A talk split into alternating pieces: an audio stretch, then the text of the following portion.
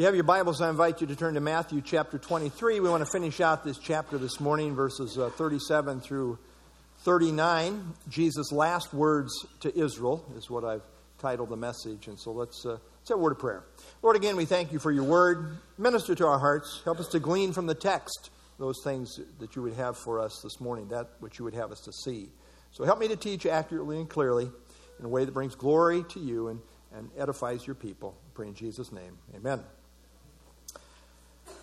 We are in Matthew, and we've been working our way through verse by verse, as I have taught for 37 years now.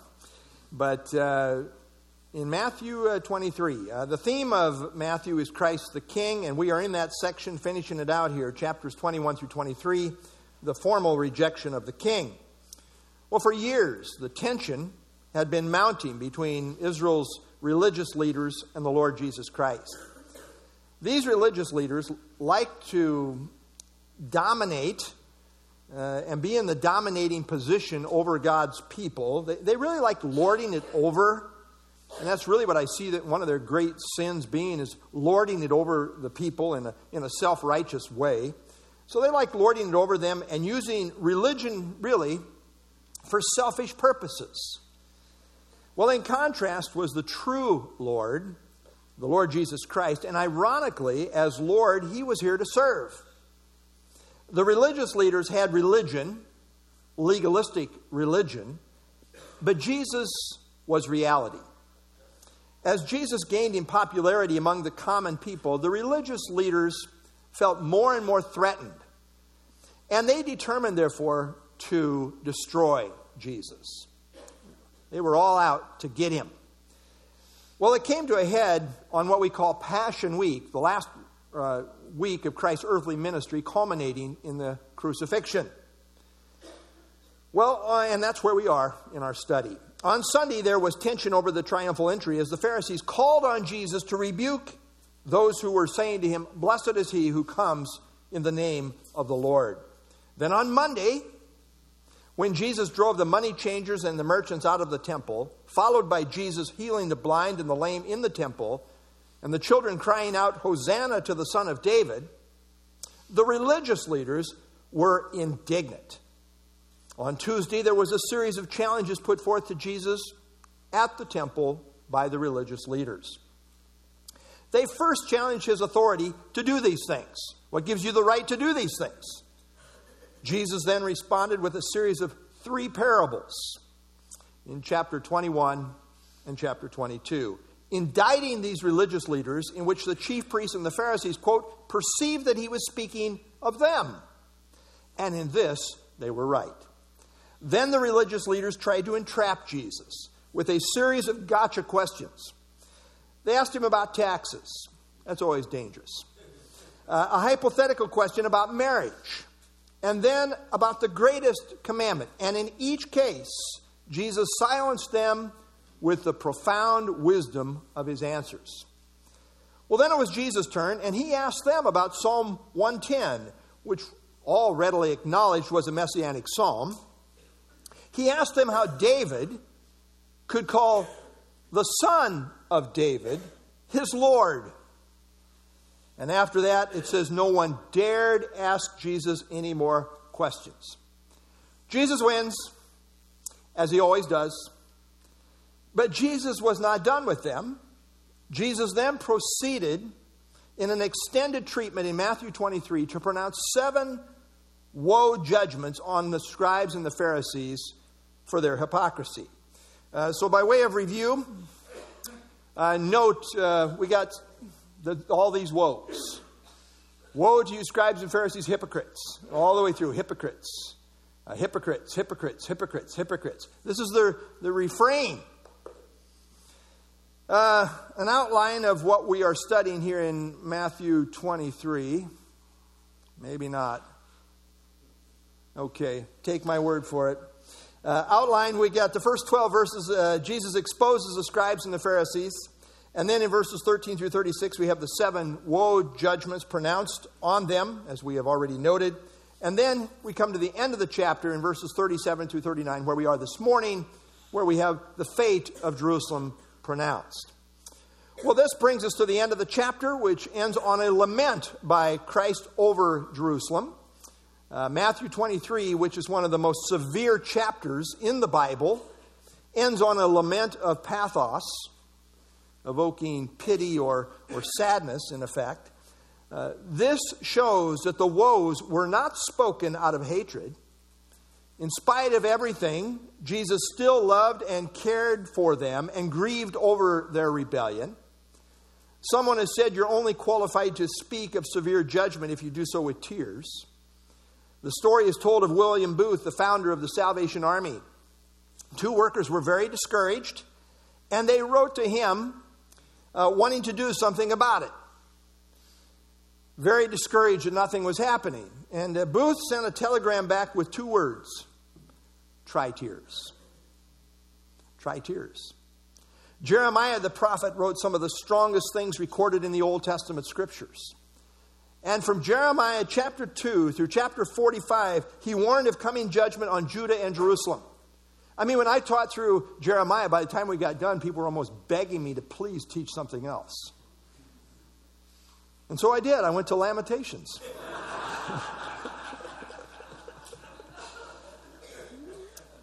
Jeremiah prophesied of the coming Babylonian captivity.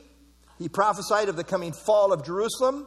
And yet he is known as the weeping prophet, as he also wrote the book of Lamentations. Jeremiah was a tender hearted prophet who was called by God to deliver one of the harshest messages in the Bible. And yet he did it through tears of love. This is also the example of Christ, as seen here in Matthew 23 37 through 39. Now, last words are important words, and Matthew 23 37 through 39 represents Christ's last recorded public words to Israel. Now, he didn't go out bitter, but rather with a lament of pathos. Verse 37, Matthew 23 37. Oh, Jerusalem, Jerusalem, the one who kills the prophets and stones those who are sent to her. How often I wanted to gather your children together as a hen gathers her chicks under her wings, but you were not willing. Now, repeating the name Jerusalem, as in, Oh, Jerusalem, Jerusalem, signifies deep emotion. We see Jesus doing this on occasion, such as when he said to Martha, Martha, Martha, as he corrected her regarding the, the one thing, the most important thing. Or when he said to Simon, Simon, Simon, as uh, Peter was full of himself and self confidence. And again, when he said to the misguided Saul on the road to Damascus, Saul, Saul, why are you persecuting me? We also see uh, very deeply uh, the, the sense here when David wept over his rebel son Absalom, who died in his folly, saying, Oh, my son Absalom, my son Absalom. So it, it does express deep uh, pathos, and, and really, in this case, deep lament. Well, just a couple of days before this, on Sunday, as Jesus approached the city of Jerusalem in what is called the triumphal entry, which is really yet to come, but uh, it is often, we call it the triumphal entry, uh, this was his response in uh, Luke 19, now as he drew near, he saw the city. We're talking about Jerusalem. As he drew near, he, he saw the city and he wept over it. And, and why? Well, saying, if you had known, even you, especially in this your day, the things that make for your peace. But now they are hidden from your eyes. The days will come upon you when your enemies will build an embankment around you, surround you, and close you in on every side and level you and your children within you to the ground, and they will leave in you they will not leave in you one stone upon another because you did not know the time of your visitation. Here the Messiah is coming to, you, and they didn't appreciate it.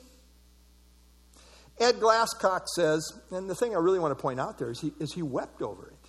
He wept over it. Ed Glasscock says the church must be challenged to love even those who reject Christ and blaspheme him, having the same compassion as Jesus himself. You know, we are to care about the lost. We are not just to write them on and say, well, you're on your way to hell, I'm sorry. Uh, no, we should care. Now, Jerusalem has a special place in the heart of God. Israel is said to be the epicenter of the world, and the epicenter of Israel is Jerusalem. And the epicenter of Jerusalem is the Temple Mount. Consider these biblical facts about Jerusalem. Jerusalem is named more than any other city in the scripture, far more. Uh, you know, the next uh, most named city in the Bible is Babylon, about 300 times. But Jerusalem is mentioned 817 times by one count. Jerusalem is positioned in the center of the world. Jerusalem is called the apple of God's eye. It is called the city of the great king, which is our text for tonight. Uh, Jerusalem will be called the throne of the Lord in the kingdom. Jerusalem is spoken of in reference to the God of Jerusalem, and Jerusalem will be fought against by all the nations of the world in the last day. So, last day's prophecy swirls around two major themes, namely the Messiah and Israel. And within Israel, Jerusalem is prominent. Jerusalem is called by the Jews the eternal capital of Israel. And as such, Jerusalem is representative of the whole of Israel. So goes Jerusalem, so goes the nation of Israel. Now, God has glorious plans for Jerusalem in the future, but up to this point, it has been a major disappointment in history. You see, Jerusalem literally means city of peace. But Jesus here described it as, quote, one who kills the prophets and stones those who are sent to her. At this point, it stood for anything but peace. Instead, it had become a killer city, and in particular, was known for killing God's messengers who came with a message from God. That was not well received by Jerusalem, which was really the headquarters, the capital of the nation, the headquarters of the religious leaders. Jerusalem really represented uh, direction and guidance and leadership for the entire nation. It was the city of God, but it was consistently rejecting God's servants. Jerusalem at this point really had a problem with God. To reject God's messengers is really to reject the God behind them who has sent them. Well, Jesus had just previously mentioned how Israel epitomized the killer spirit that had killed God's righteous people from Abel to Zechariah, as seen in verse 35.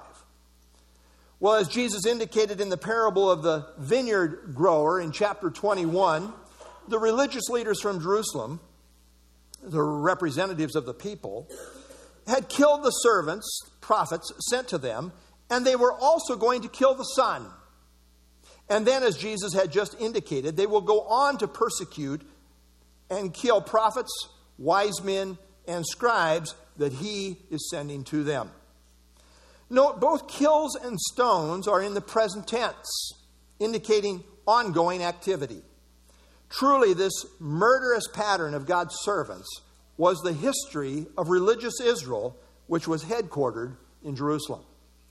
Well, in spite of their killer rebellion, Jesus says, How often I wanted to gather your children together, as a hen gathers her chicks under her wings, but you were not willing. Here, Jesus spells out the problem. And it wasn't him. I take it Jesus, as the God man, as God, is speaking in relation to the long term pattern of rebellion in the nation of Israel, as he has just cited previously. Down through the years, Jesus, as God, had wanted to draw them close and be Israel's protector. But consistently, they were unwilling. And certainly this was true in his earthly ministry as well. When Jesus says, I wanted, God's desire is reflected in the ongoing ministry of the many prophets who were sent to Israel, calling them to get right with God, calling them to repentance. We find in Jeremiah chapter 7, 25, 26, since the day your fathers came out of the land of Egypt until this day, God is speaking, I have sent to you all my servants, the prophets, daily rising up early and sending them. Yet they did not obey me or incline their ear, but stiffened their neck. Stiff necked people wouldn't listen. They did worse than their fathers. The imagery of God providing protection under his wings is often used in reference to God, to his protection uh, for his own in the Old Testament. Uh, especially, we see this in the Psalms. Psalm 36, 7. How precious is your loving kindness, O God. Therefore, the children of men put their trust under the shadow of your wings. So, imagery is used here. And again, we had read for us Psalm 91 4 He shall cover you with his feathers, and under his wings you shall take refuge. So, this imagery is a picture of refuge, of a safe place of protection. Now, in the Old Testament, the idea of coming to trust in God, or what we might call saving faith, is spoken of in terms of placing oneself under the wings of God for refuge. As such, it is a beautiful picture of God honoring trust. Uh, Ruth, you probably won't have a better example than in Ruth chapter 2.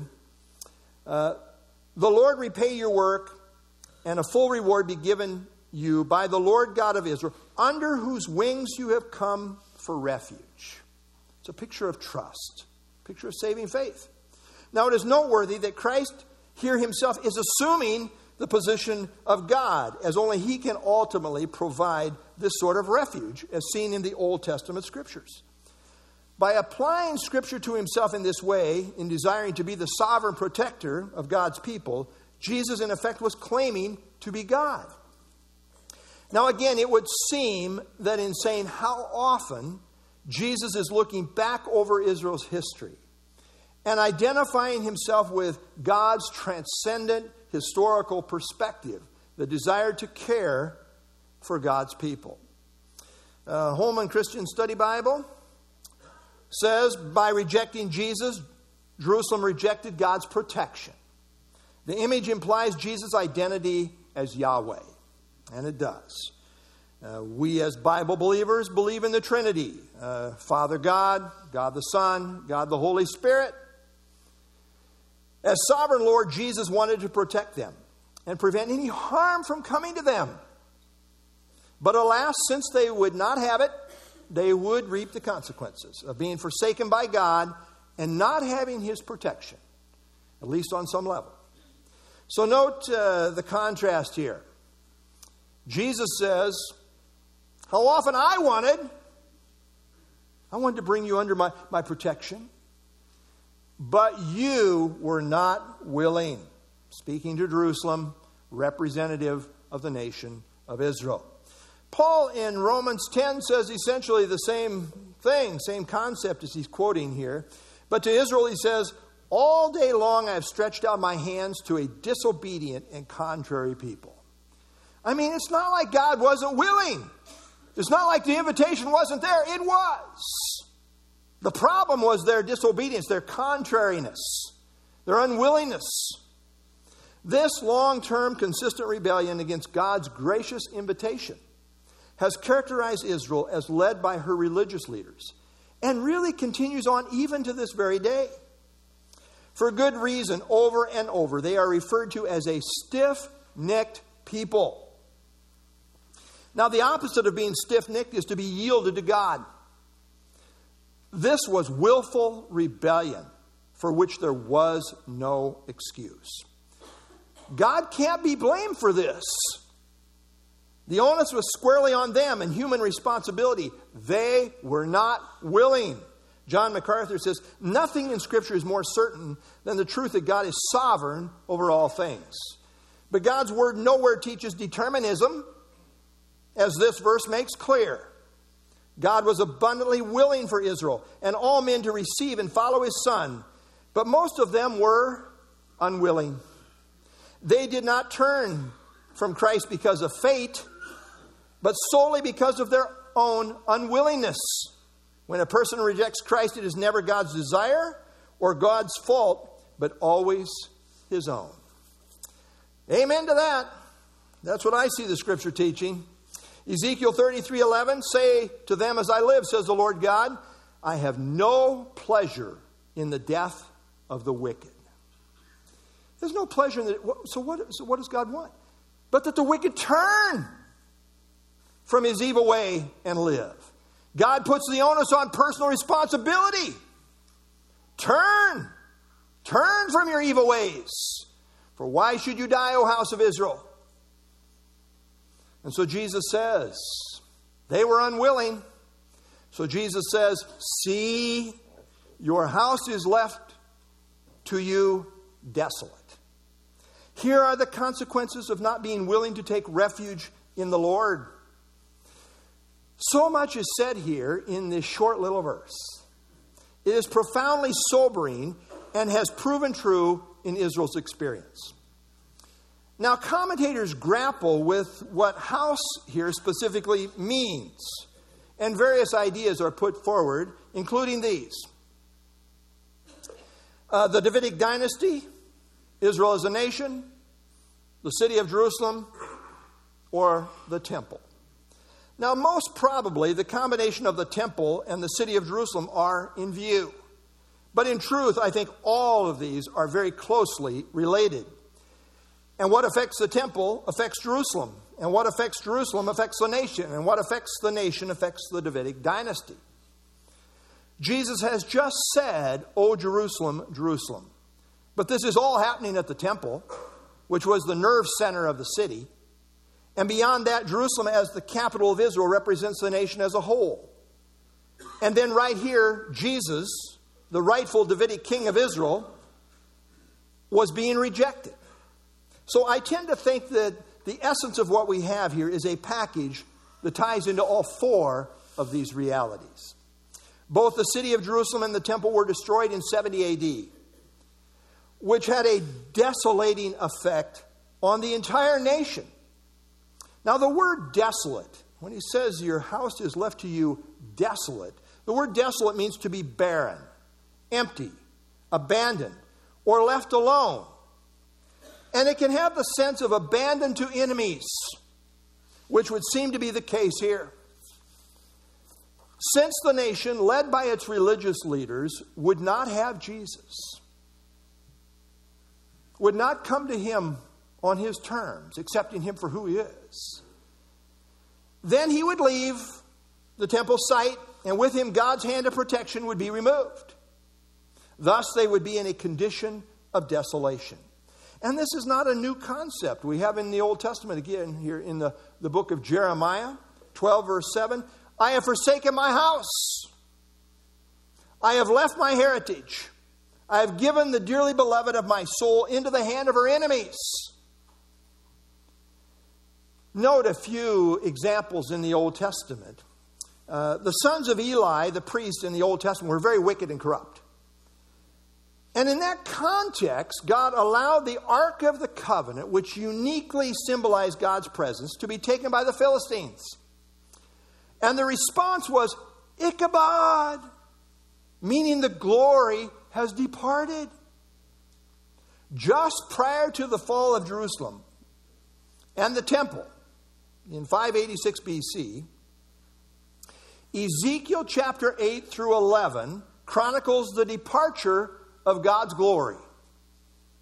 It is pictured as first leaving the most holy place, chapter 8, and then proceeding to the threshold of the temple, chapter 10, and then to the eastern gate, and then finally to the Mount of Olives on the east side of the city, chapter 11.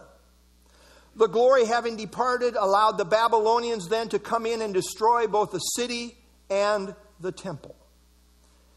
In Christ, the glory of God was supremely on display. And when he departed from the temple, the glory of God went with him in that sense. Thus, once again, protection was removed. And according to the pattern, having left the temple, he proceeded to the Mount of Olives and in fact later ascended to heaven from there and will one day return and step down on the Mount of Olives, as found in Zechariah 14.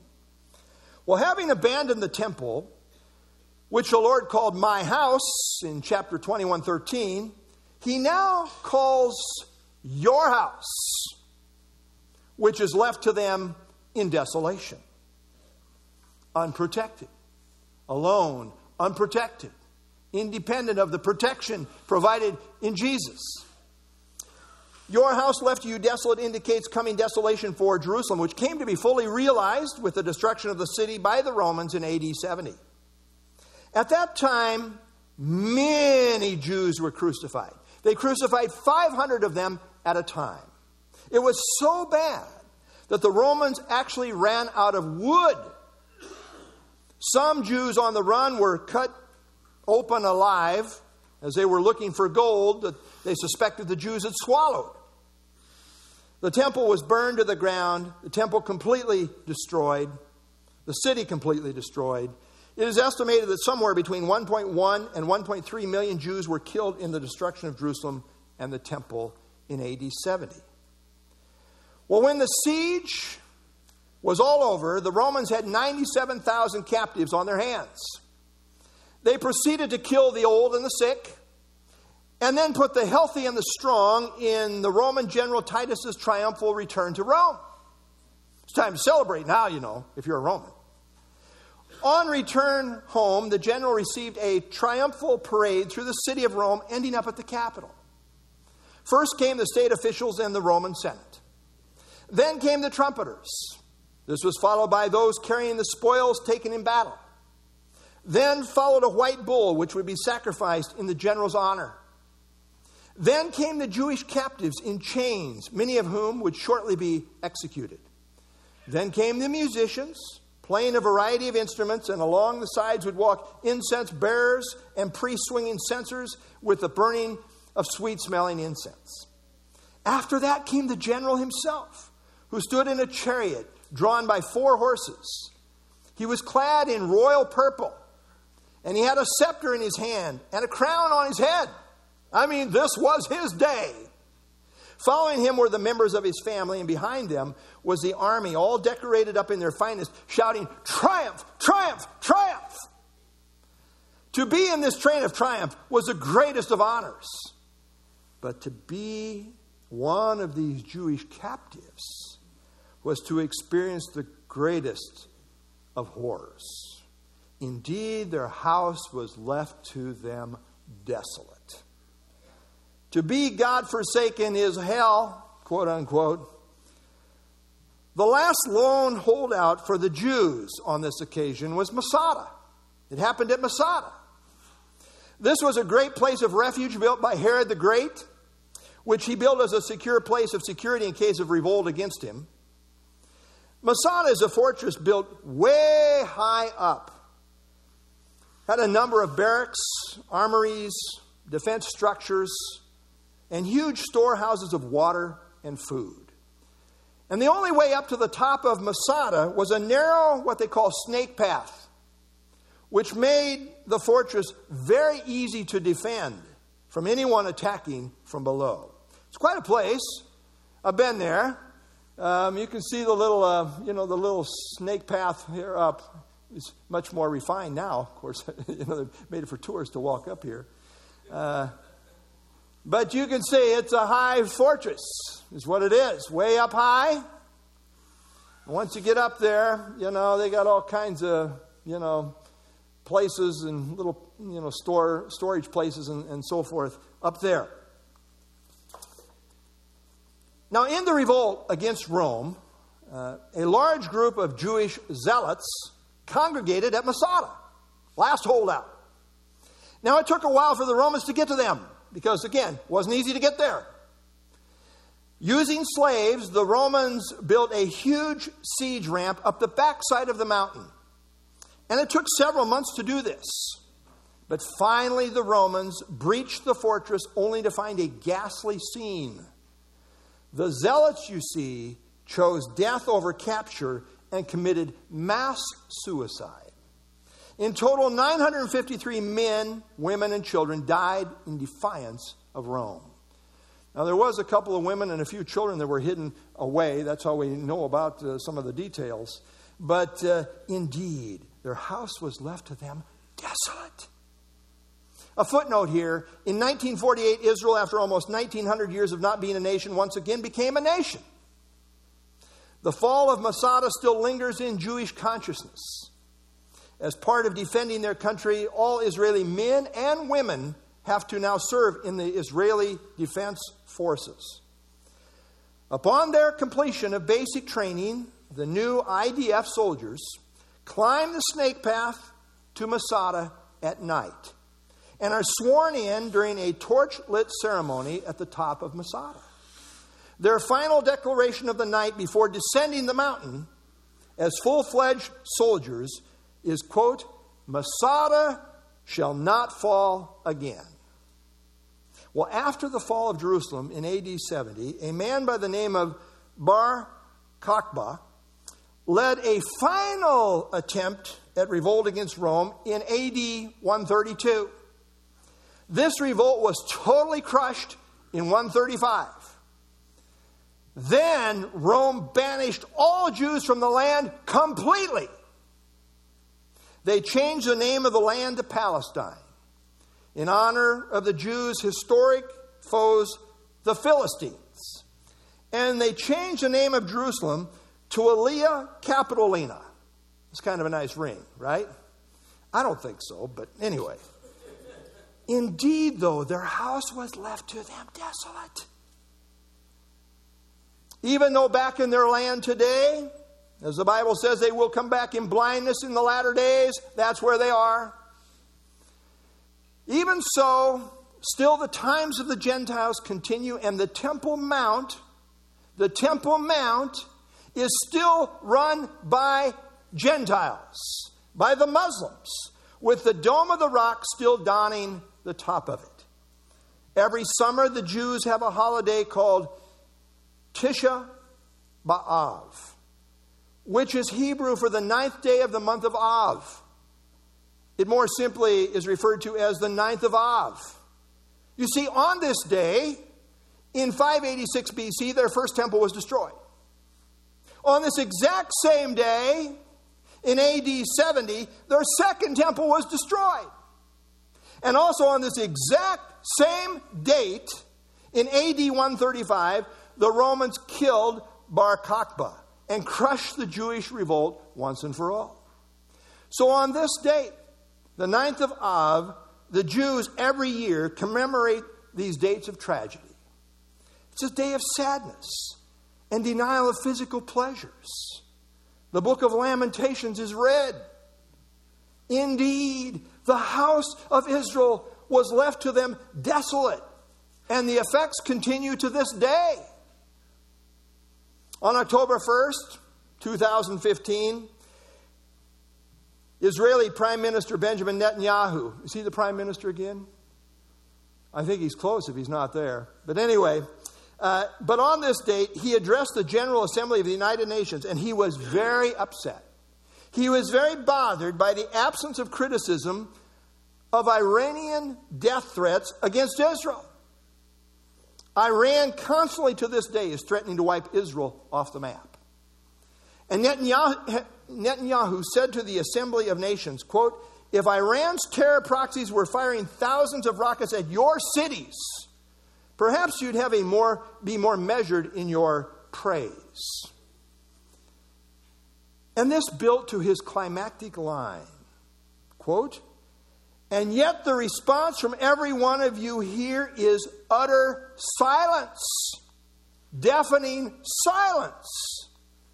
Benjamin Netanyahu then proceeded to glare in silence at the UN delegates for 45 seconds to communicate his displeasure for their deafening silence. Such are the consequences of being all alone in the times of the Gentiles, given over to desolation. And the Jews feel the effects of that to this very day. Indeed, their house has been left to them desolate, and the worst of all is yet to come.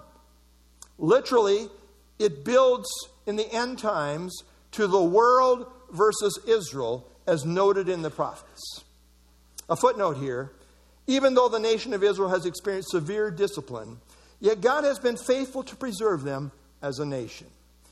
And that too is in keeping with his word. Jeremiah 30 For I am with you, says the Lord, to save you, though I make a full end of all nations where I have scattered you, yet I will not make a complete end of you.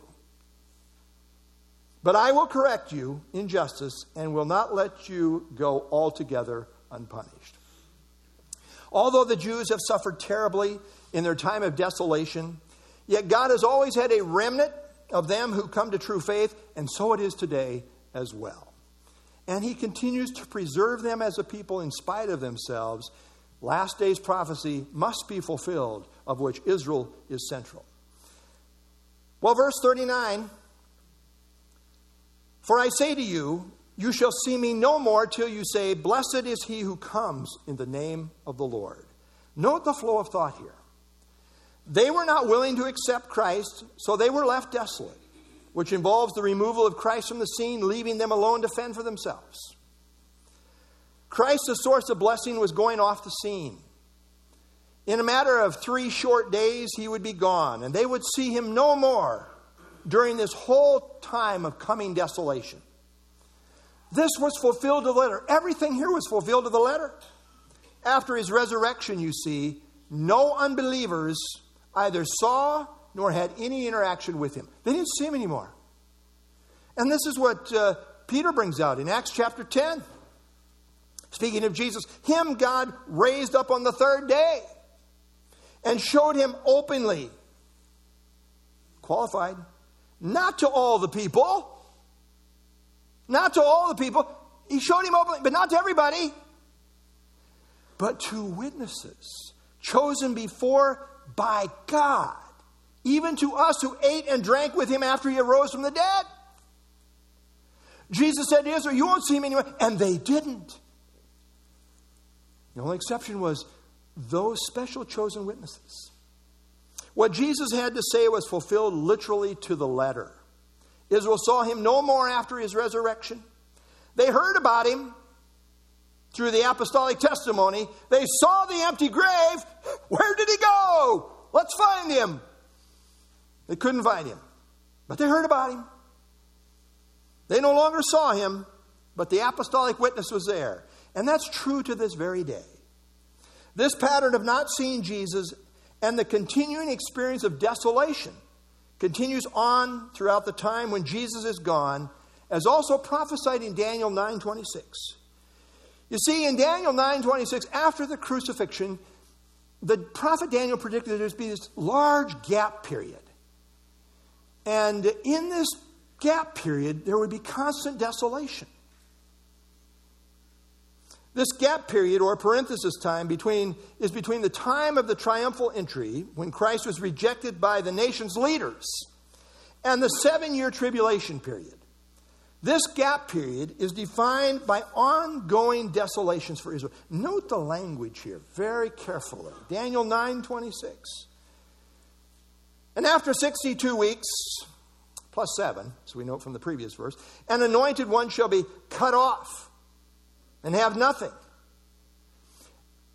And the people of the prince who is to come, the, the prince to come here is the Antichrist, uh, the people of, of the prince who is to come shall destroy the city and the sanctuary. That was the Romans in 70 AD. It shall come with a flood.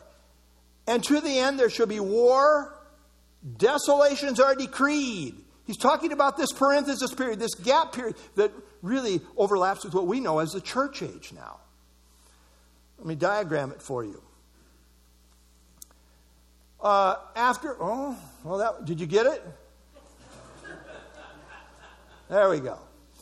Uh, so, uh, we are now here in the church age, and, and following that triumphal entry was the cross. Jesus was cut off. This is all happening in the gap period here.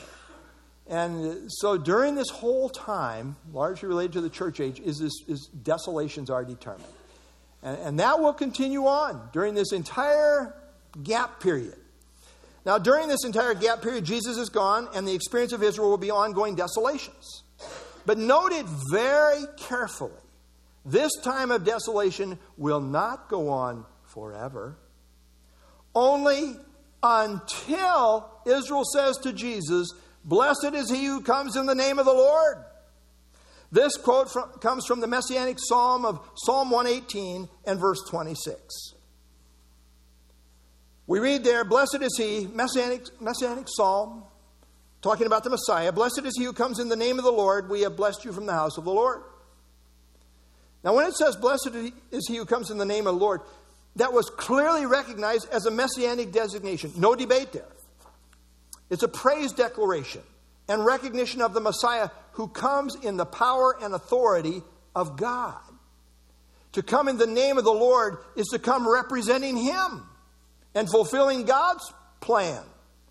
And this is what the Messiah will do at His second coming. And Israel will finally recognize that Jesus is this person, He is the Messiah.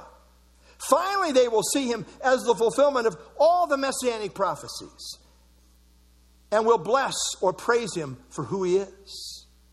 In the triumphal entry, the multitude, full of emotionalism, chanted, Blessed is he who comes in the name of the Lord. But for the most part, they didn't really understand or appreciate who Jesus truly was. It was all just a bunch of emotional and messianic hype that really missed the point. Crowds can be so fickle. But there will come a time when Israel finally gets it. It's kind of hard to believe today. You, you realize that most Jews are secular in their orientation? Huge majority, secular Jews. Yeah, they are Jewish in culture, but in terms of God, they nothing to do with God.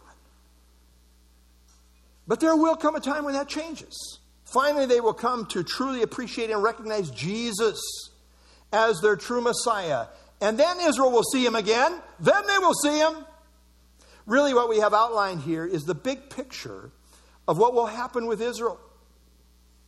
They will experience desolation climaxing in the ultimate time of tribulation, which will bring them to faith in Christ.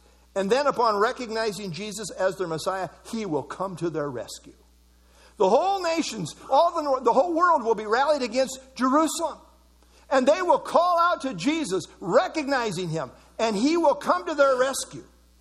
And then they will see him Zechariah 12 predicts I will pour out, I will pour on the house of David and on the inhabitants of Jerusalem, Jerusalem, the spirit of grace and supplication. Then they will look on me whom they pierced. Yes, they will mourn for him as one mourns for his only son, and grieve for him as one grieves for a firstborn. Israel will be broken over what they have done in rejecting their Messiah as they finally come to appreciate and recognize him for who he is. This is what Isaiah 53 is really all about. Now, Peter indicated that the condition for Israel's restoration is that they must first come to repentance, and then they will see the blessing of God in the coming of Christ. He spelled this out. He's talking to Jews here in Acts chapter 3 where he says, Repent therefore and be converted, that your sins may be blotted out, so the times of refreshing may come from the presence of the Lord. And then he may send Jesus Christ, who was preached to you before, whom heaven must receive until the times of restoration of all things, which God has spoken by the mouth of all his holy prophets since the world began. The prerequisite for the second coming of Christ in blessing for Israel is that they as a nation must first come to repentance, whereby they recognize Jesus and truly accept him as their Messiah. Note, Jesus did not say unless, he did not say unless, but rather until, making this a certain reality that in due time will come to pass. And Paul also recognized this. Romans chapter 11. He says, I do not desire brethren, that you should be ignorant of this mystery. Be aware of God's plan. Lest you should be wise in your own like we are the church, the Jews, uh, you know, God's done with them and it's all about us. Be careful, he says, lest you be wise in your own opinion. And here's what you need to understand the blindness in part has happened to Israel. You know, still a few Jews getting saved. It's not total. Blindness in part has happened to Israel until, until the fullness of the Gentiles has come in. Church is largely Gentile. And when that's completed, what's going to happen? And so all Israel will be saved. As it is written, the deliverer will come out of Zion, and he will turn away ungodliness from Jacob. For this is my covenant with them when I take away their sins. This is yet to be. Don't be ignorant. Blindness defines Israel in part, but only until eventually Israel will come to repentance and saving faith in Jesus as Messiah. But this won't happen until the day of the Lord judgment, which involves a time of Jacob's trouble. Again, Jeremiah spoke to this, Jeremiah 30, verse 7 Alas, for the day is great. So that none is like it. This, this unparalleled time of tribulation that will come upon the world. And it is a time of Jacob's trouble. Jacob is right in the middle of it. They got major problems as the whole world is coming against them. But then repentance takes place but he shall be saved out of it.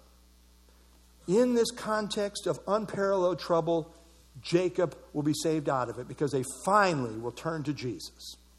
Well, consistently, the prophets show the pattern of great trouble and tribulation for Israel. But then in the end, they are saved and restored. This is the consistent testimony of Scripture. The tragic note of desolation, that is the emphasis here at the end of Matthew 23 segues into the great prophecy of the end of the age in Matthew 24 and 25, which Jesus gave privately to his disciples. I think to really appreciate Matthew 24, you have to really study Matthew 23. So, bless you, you've been here. And it would seem that Jesus' words about desolation perhaps evoke the disciples' two pronged question in Matthew 24 3 that lead into the Olivet Discourse concerning end time events that culminate in the second coming.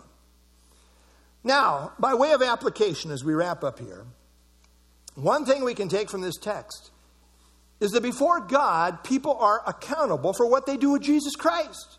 That's the ultimate issue. You know, 1 John 5 12 says, He who has the Son has life, and he who does not have the Son does not have life. I mean, in the end of the day, it's all about Jesus. And you either have him or you don't have Him.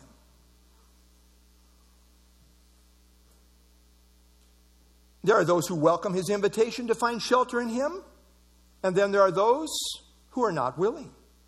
They have a problem with the will. They're not willing, to quote Jesus. In the end, there are those who accept Christ as Lord and Savior, and there are those who refuse Him. This is the issue in the Gospel of John, the gospel belief. He came to His own. What was the problem? His own did not receive him. But as many as received him, to them he gave the right to become the children of God, to those who believe in. So you got those who did not receive him and those who did receive him.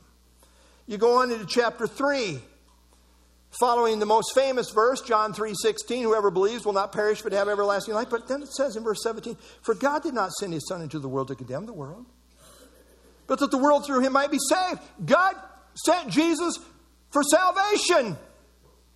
That's his intention. What's the problem? Well, here's the issue. Verse 18 He who believes in him is not condemned.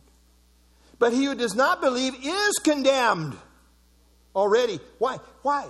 Why, why is he condemned? Because he has not believed in the name of the only begotten Son of God.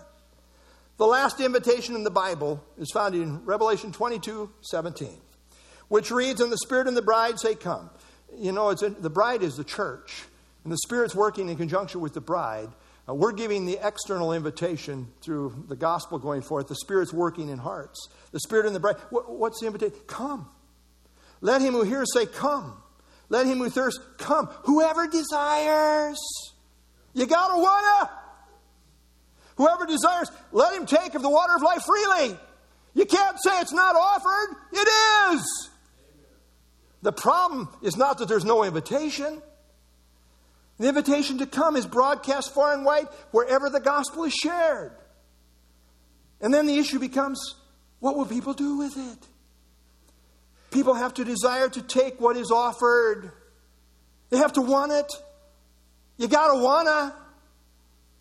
And no one can do it for you. True story.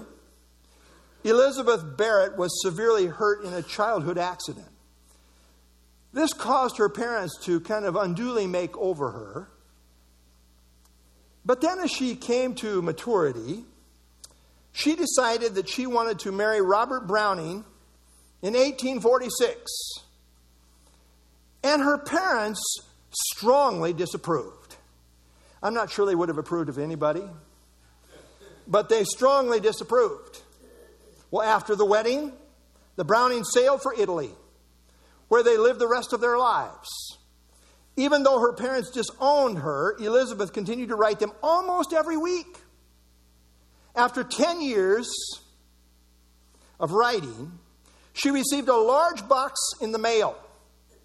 Inside were all the letters that she had sent to her parents, and not even one of them had been opened. Today, those letters are considered among the most beautiful in classical English literature. If only her parents had been open to read them. But alas, they were unwilling. And eventually the door closed on that relationship forever because they were unwilling. And so it is with God. You know what the Bible is? It's a love letter. It's a series of love letters. We got 66 of them. It, it's God's message. It's an invitation. Whosoever will can come. how persistently he reaches out.